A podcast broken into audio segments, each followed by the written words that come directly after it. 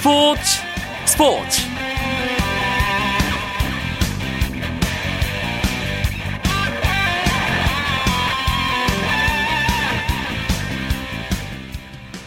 안녕하십니까. 월요일 밤 스포츠 스포츠. 아나운서 이광용입니다. 소치 동계올림픽 대회 경기 시작 사흘째를 맞았습니다. 조금 전 러시아 소치의 아이스버그 스케이팅 팰리스에서는 쇼트트랙 남자 1500m 결승이 벌어졌는데요 우리나라의 이한빈 선수가 결승에 올라 최선을 다해 레이스를 펼쳤지만 7명의 선수 가운데 6위로 결승점을 통과했습니다. 쇼트트랙 세계 1인자 캐나다의 찰스 해멀린이 금메달, 중국의 한티아뉴가 은메달을 가져가게 됐고요. 러시아의 빅토르안 안현수 선수가 3위로 들어오며 동메달을 목에 걸게 됐습니다. 이로써 안현수 선수는 2006 토리노 대회 이후 8년 만에 올림픽 메달을 아, 목에 걸게 됐는데요. 이번엔 러시아 국적으로 동메달을 확보했습니다. 이 소식은 잠시 후에 스포츠 스포츠 동계올림픽 특집 소치는 지금에서 자세하게 들어보겠습니다. 먼저 오늘 들어온 주요 스포츠 소식으로 월요일 밤 스포츠 스포츠 시작합니다.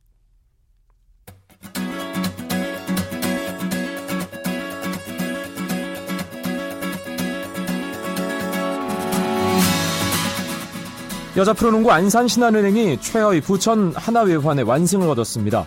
신한은행은 15득점을 한 김규희와 10득점을 기록한 곽주영 등 주전들의 고른 활약으로 하나외환을 72대 51로 이겼습니다. 이로써 3연승을 기록한 신한은행은 16승 9패로 2위 자리를 지켰고 4연패에 빠진 하나외환은 최하위에 머물렀습니다. 메이저리그 스프링 캠프를 시작한 LA 다저스의 류현진 선수가 훈련 첫날부터 미국 언론의 호평을 받았습니다. MLB.com은 지난해 첫 스프링 캠프에서 질책 사유로 꼽힌 달리기와 몸무게가 더 이상 류현진에게 문제가 되지 않았다며 훨씬 나은 모습으로 캠프에 나타났다고 전했습니다. 류현진은 런닝 훈련에서도 동료들과 보폭을 맞춰 뛰었고 대열에서 이탈하지도 않았습니다. 이력서 상으로는 류현진의 몸무게가 116kg이지만 캠프에 나타난 모습은 훨씬 몸무게가 덜 나가는 듯 보였다고 현지 언론들은 전했습니다. 독일 프로축구 아우크스부르크의 지동원과 홍정호가 나란히 교체 출전해 팀 승리에 기여했습니다. 지동원은 독일 슈투트가르트에서 열린 슈투트가르트와의 원정 경기에서 후반 21분 교체 투입돼 경기가 끝날 때까지 그라운드를 누볐습니다. 홍정호도 후반 39분 교체로 투입돼 팀의 8경기 연속 무패 행진을 도왔습니다.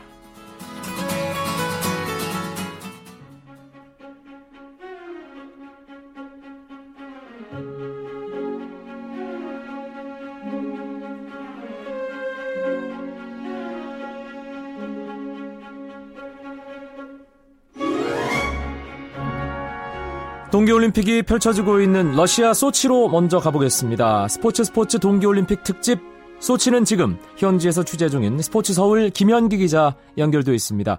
김 기자 안녕하세요. 네, 여기는 소치의 아이스버그 스케이팅 팰리스입니다. 오늘부터 쇼트트랙 경기 시작됐죠? 네, 어, 쇼트트랙은 한국 동계올림픽의 전통적인 메달밭이라고 할 수 있죠. 오늘 첫 경기로 어, 남자 1500m와 여자 500m, 여자 3000m 대주가 열렸는데 남자 1500m 같은 경우는 이제 결승전이 끝나서 메달 주인공을 가렸습니다. 네, 우리나라 선수들 어, 물론 좀 불의의 그 레이스 도중에 넘어지는 일도 있었지만 상당히 선전을 해주고 있어요. 네, 어, 나름대로는 열심히 잘 달렸거든요. 사실 준결승 2조에서 신다운 선수와 이한빈 선수가 같은 조에 속했고, 하지만 둘이서 1, 2등을 달리면서, 어, 각조 1, 2위에 주어지는 결승 티켓을 나란히 따낼 것으로 그렇게 기대를 받았는데, 정말 불의의 사고로 어, 둘다 넘어지면서 안타까운 그런 장면이 있었습니다. 아쉽게 됐습니다. 네. 하지만 이한빈 선수가 어드밴스를 받으면서 결승에 진출을 했고 결승 레이스를 펼쳤는데 확실히 어, 캐나다의 찰스 해물린이라든지 어, 중국의 한티아뉴, 러시아의 빅토르안 안현수 선수가 실력이 좋더군요. 네, 이 찰스 해물린 뭐 이제 프랑스어 이름으로는 샤를 아물랭이라고 하는데 이 선수하고 안현수 선수 또 한티엔유 이런 선수들은 전부 다 20대 후반 30대의 노장 선수들입니다. 네. 아, 이한빈 선수도 뭐 경력이 적지는 않지만은 이 선수들보다는 어, 경험이나 관록에서 좀 떨어지는데 이번 쇼트트랙 남자 1500m는 경험 많은 선수들이 어, 주도권을 쥐고 어, 끝까지 레이스를 펼치는 그런 상황이 됐고 이한민 선수는 어, 뒤에서 어, 호시탐탐 기회를 노렸으나 결국 어, 레이스 운영에서 주도권을 잡지 못하면서 어, 6위로 아쉽게 마감을 한 것 같습니다. 네, 상대적으로 이 우리 쇼트트랙 여자 선수들보다 남자 선수들에게 우려, 걱정의 시선이 많았습니다. 체력적인 부분이랄지 경험적인 부분 그런 것들이 일단 경기 초반 조금씩 나타나고 있는 거라고 봐야 될까요? 어떻습니까? 네, 어, 사실 작년 어, 9월부터 12월까지 월드컵 4차례 경기를 치르면서 이 한국 남자 대표팀이 아주 고전했거든요. 어, 캐나다와 중국, 미국은 물론이고 러시아나 네덜란드 같은 어, 스피드 스케이팅이 강했던 나라가 쇼트트랙에도 들어오면서 이 나라들도 강점이 많이 생겼고 이제는 한국이 하고 있는 훈련 방식을 다른 나라들도 다 따라합니다. 뭐 네. 고지대 훈련 같은 것들이 그런 거겠죠.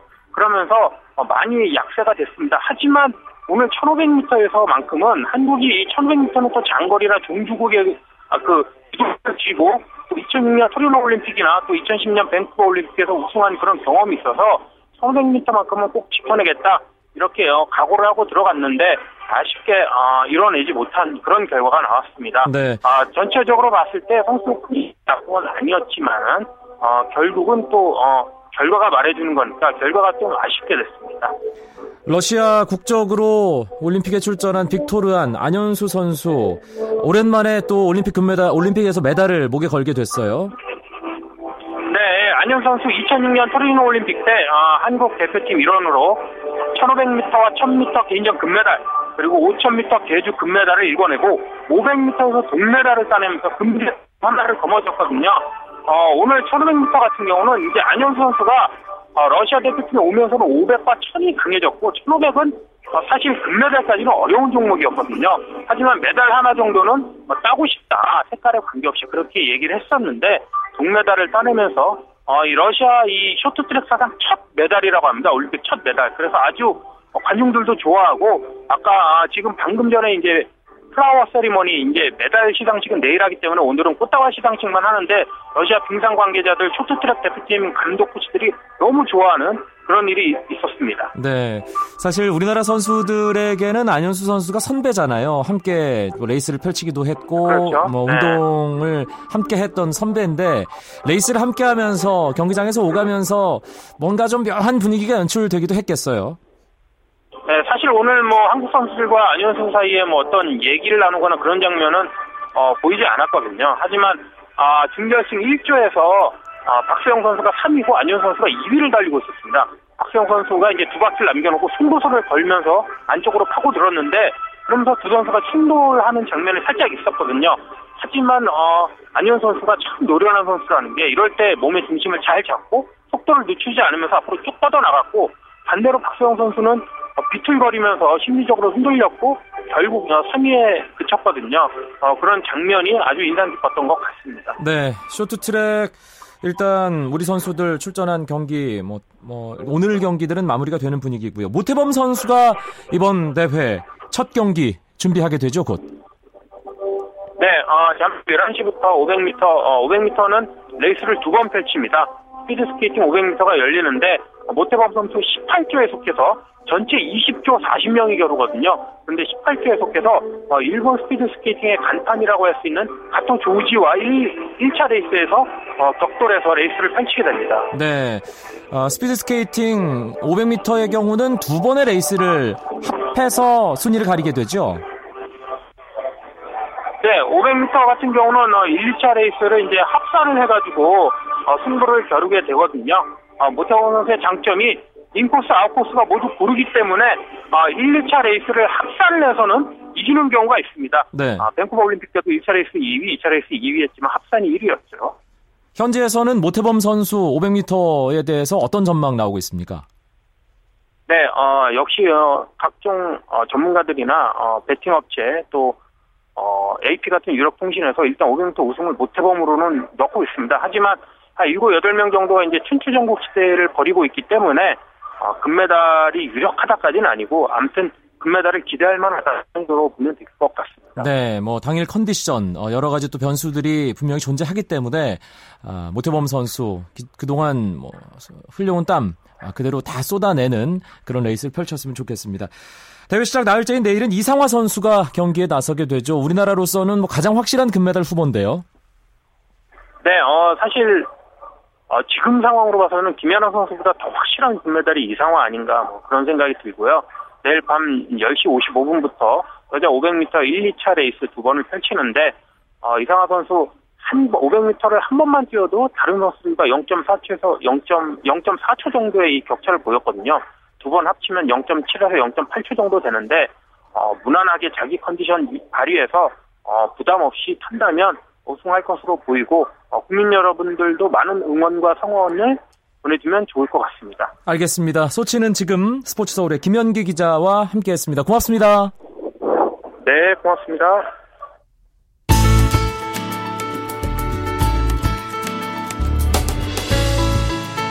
스포츠가 주는 감동과 열정 그리고 숨어있는 눈물까지 담겠습니다. 스포츠 스포츠 이광용 아나운서와 함께합니다.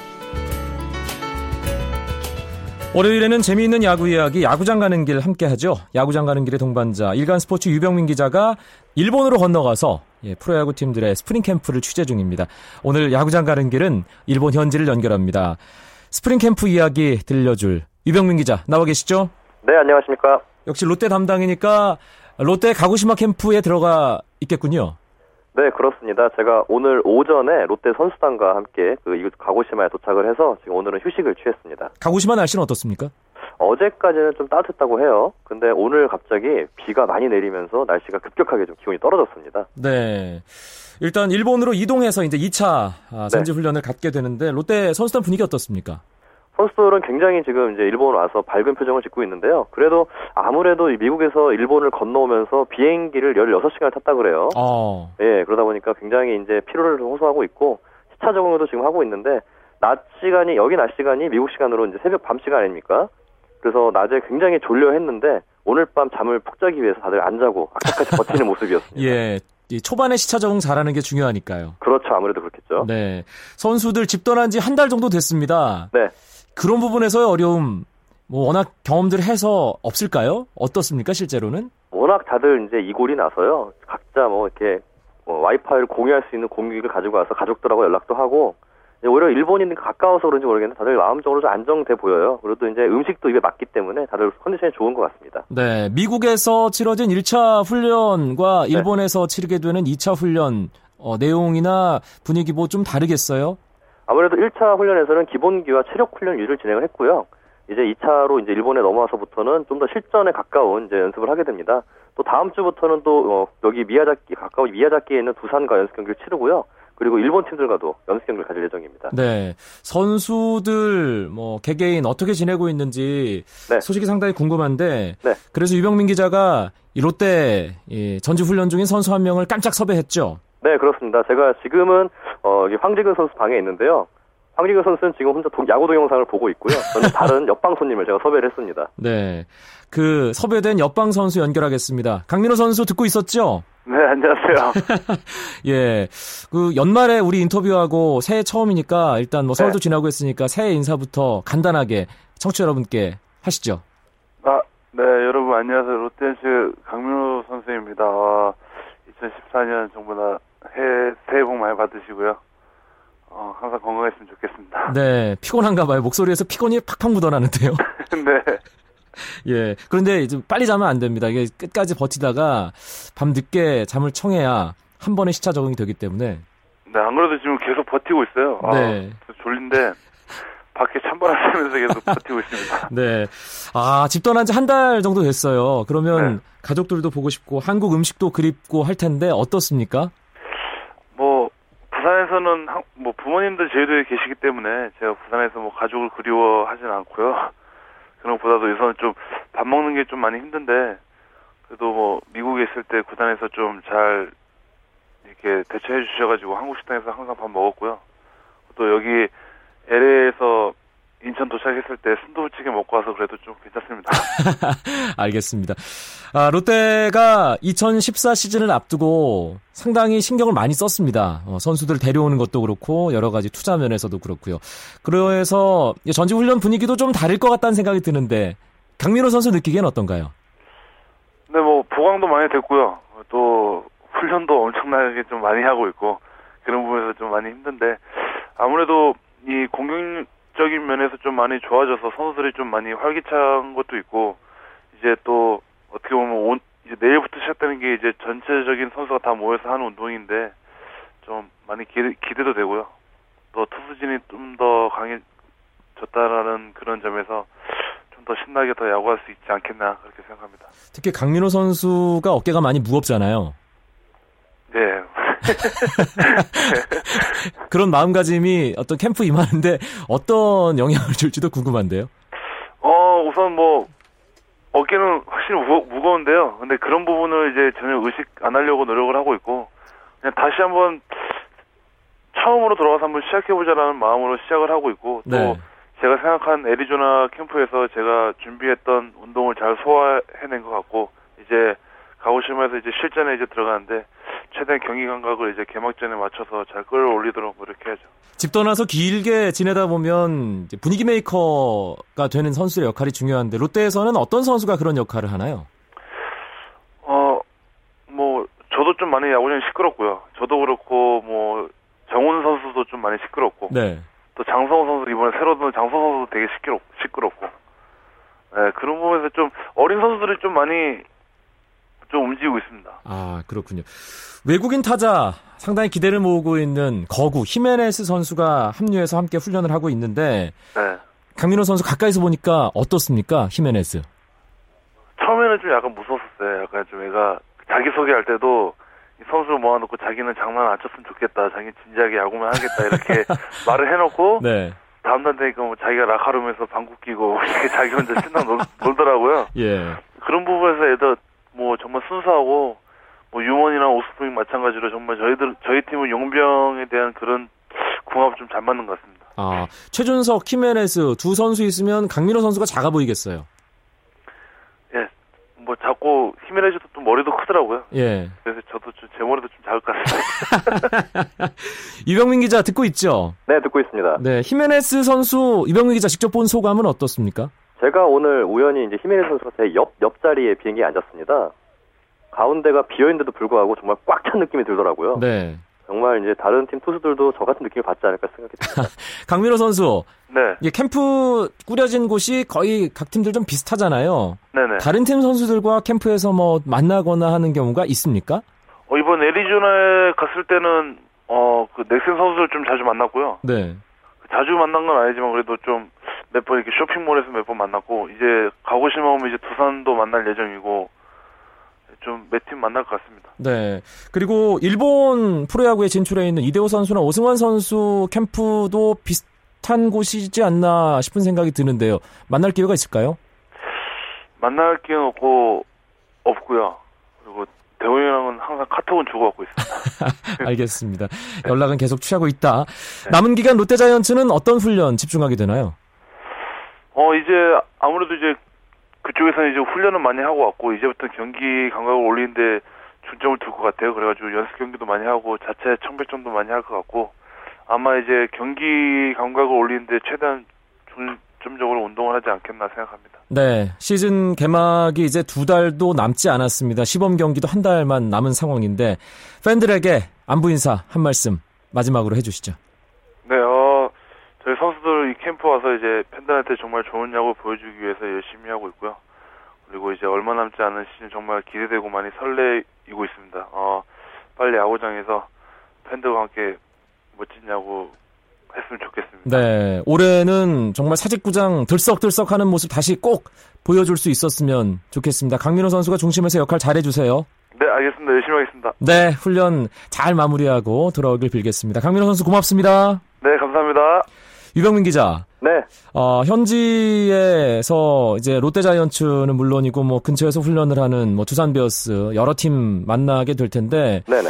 오승환 선수가 어, 일단 투구를 언론들에게 선보이면서 상당히 화제가 됐습니다. 그런데 네. 투구 동작 때문에 조금 논란이 일고 있어요.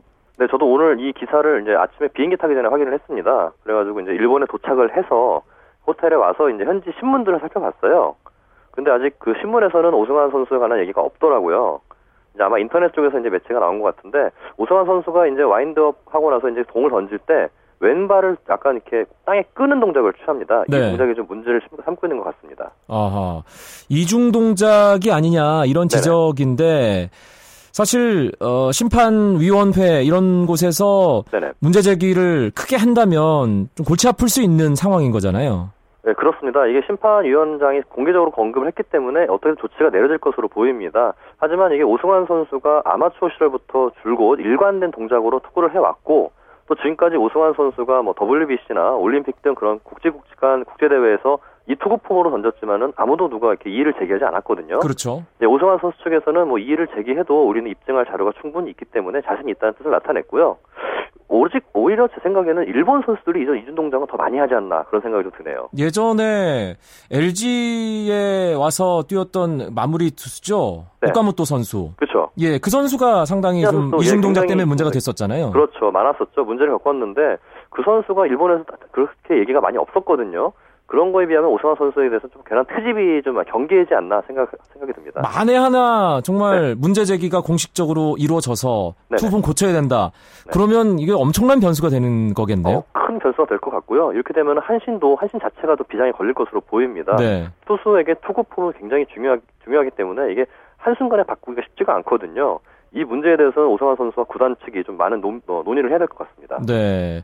롯데 선수단 뭐 특별하게 뭐 부상 선수나 어 좀 분위기 안 좋아질 만한 그런 일은 따로 발견되지 않고요. 내가 제가 오늘 이제 와서 확인을 했는데 장성호 선수는 언론에 알려졌, 알려졌다시피 지금 쇄골 쪽이 좀 문제가 있어서 조기에 귀국을 했고요. 네. 검사를 받고 모레쯤에 다시 이곳 가고시마로 올 예정입니다. 그리고 이번에 2차 드래프트로 한화에서 롯데로 이어상 선수가 담 증상이 보여가지고 또 귀국을 해서 지금 캠프에 없는 상황이고요. 얼마 전에 내성 발톱이 걸려서 부상을 당했던 전준우 선수는 지금 치료를 받고 있는데 치료가 잘 돼서 곧 캠프에 합류할 예정입니다. 롯데 2014 시즌 중요하잖아요. 지난 시즌에 사직구장이 상당히 썰렁했는데 네네. 어떨까요, 유병민 기자? 일단 팬 어, 팬들이 많이 관심을 갖는 것 같아요. 일단 팬 제가 이제 개인 제 SNS에다가 롯데 소식을 올렸더니 또 많은 관심을 가져주고 있고 선수들 자체도 자신감이 넘칩니다. 지금 올해 전력이 보강된 만큼 좋은 모습을 보여드릴 테니까 꼭 경기장에 많이 찾아달라고 이렇게 기대를 하고 있습니다. 알겠습니다. 월요일마다 찾아오는 야구 이야기, 야구장 가는 길, 가고시마 롯데 스프링 캠프 현지에서 일간 스포츠의 유병민 기자와 함께했습니다. 고맙습니다. 네, 고맙습니다. 스포츠 스포츠 내일도 9시 35분에 재미있는 스포츠 이야기로 찾아뵙겠습니다. 아나운서 이광용이었습니다. 멋진 월요일 밤 보내십시오. 고맙습니다. 스포츠 스포츠